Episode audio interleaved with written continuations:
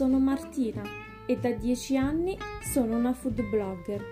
In questo podcast trovi i miei racconti di gusto, storie legate alla mia infanzia e al mio territorio, in cui il cibo è il protagonista, perché cucinare e mangiare sono condivisione, emozione, ma anche ricordi.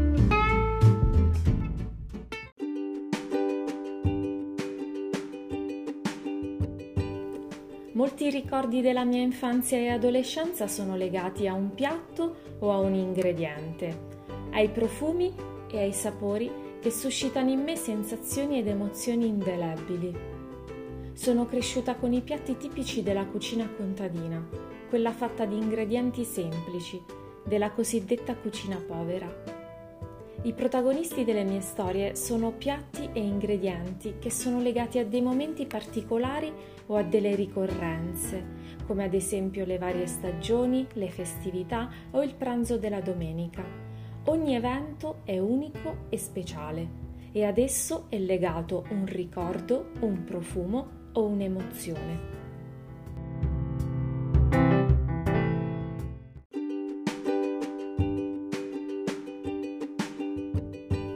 Come ad esempio i biscotti della Tresca. Sono dei biscotti tradizionali abruzzesi che si realizzavano in occasione della trebbiatura e venivano offerti ai lavoratori insieme a un bel bicchiere di vino rosso. Questi biscotti sono di origine antica. Col tempo hanno iniziato a far parte di tutte le famiglie contadine, venendo realizzati durante tutto l'anno dalle nonne che li offrivano ai propri nipoti a colazione e a merenda. Come tutte le ricette tradizionali con il tempo sono andate perse. E questi biscotti della Tresca oggi vengono realizzati meno in casa, ma per fortuna, almeno nella mia zona, si possono trovare e acquistare presso i forni del proprio paese.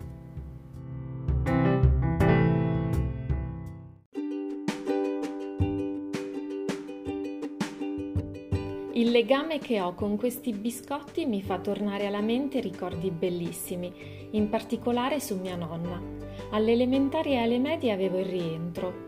Due giorni a settimana era d'obbligo tornare a scuola il pomeriggio e quando finalmente la giornata scolastica era conclusa, mia madre o mia nonna mi facevano trovare questi fantastici biscotti spaccati a metà e farciti con la Nutella.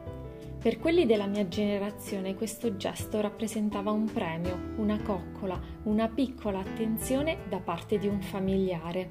E anche oggi, che siamo adulti, quando capita di mangiare il biscotto della tresca con la Nutella, riemergono quei ricordi e quelle emozioni così candide e indissolubili.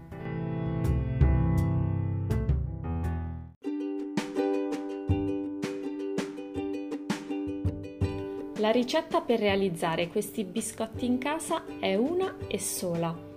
Da brava food blogger preferisco realizzarli in casa e ogni volta è sempre una gioia prepararli e gustarli. Sono troppo buoni, anche senza la Nutella.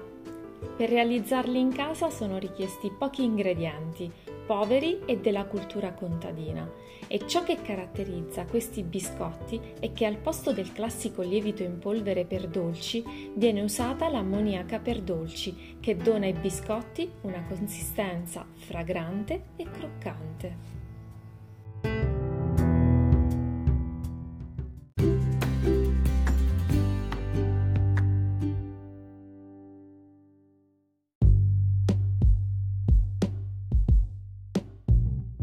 Hai ascoltato Racconti di gusto. Segui il podcast per non perdere altri contenuti. Per maggiori informazioni visita il sito martinaolivieri.it.